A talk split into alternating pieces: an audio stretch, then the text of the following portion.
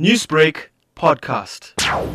I think he's making a valid argument for it, but I'm going to say I don't think that that's going to be the solution to the problem. When we're saying that we're calling off the 2020 academic year, I think what Professor Jansen has been saying is that look, scrap the 2020 here, promote everybody. For me, that creates a problem. And the problem it creates for me is that if the learner hasn't completed three months of a particular grade, promoting that particular child into a next grade might be doing that child a complete disservice. Do you then believe this is durable or not durable in terms of the fact that children learn at a different pace? They do. If we look at the kids, the kids would have not completed proper one particular grade. When you promote them and you promote them automatically onto another grade, and when you do that, the chances are each grade becomes a bit more intricate, becomes a bit more complicated because it's progression. In my opinion, what should happen is the department needs to review the curriculum. The department now needs to, when these kids go back to school, when they do, the department now needs to then base the curriculum based on what the important aspects are. Uh, of course, children need to work from home and work at home, which means that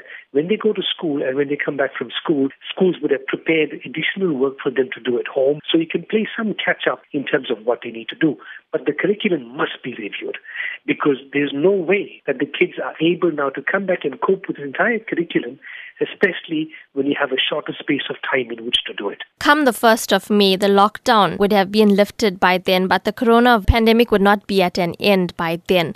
If children do go back to school, uh, sitting in such close proximity with each other, as well as educators in the whole um, scenario, do you think that this is not putting children at more risk? Absolutely. The virus doesn't know dates. At the end of April, the virus will still be very much prevalent the virus would be still be very much around. Having children then go back at the end of April, in the beginning of May to school would be putting a lot of children at risk, would all the kids at risk. I'm advocating that no, even after the lockdown period, I still think that sending any child to school then would still be very, very risky, I would think. But I'm also saying that we shouldn't just jump the gun and say, look, let's scrap the 2020 here. I mm. think there's still some things that can be salvaged from it.